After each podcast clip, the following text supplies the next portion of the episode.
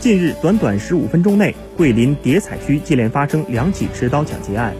作案人是一名头戴深色鸭舌帽的男子，手持一把三十厘米长的水果刀。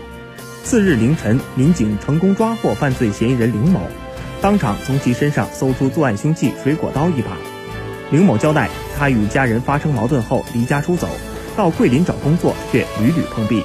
心灰意冷的他买了一把水果刀，本来准备自杀，但因怕死就放弃了。随即他转念持刀抢劫理发店，恰巧有路人经过，吓得林某夺路而逃。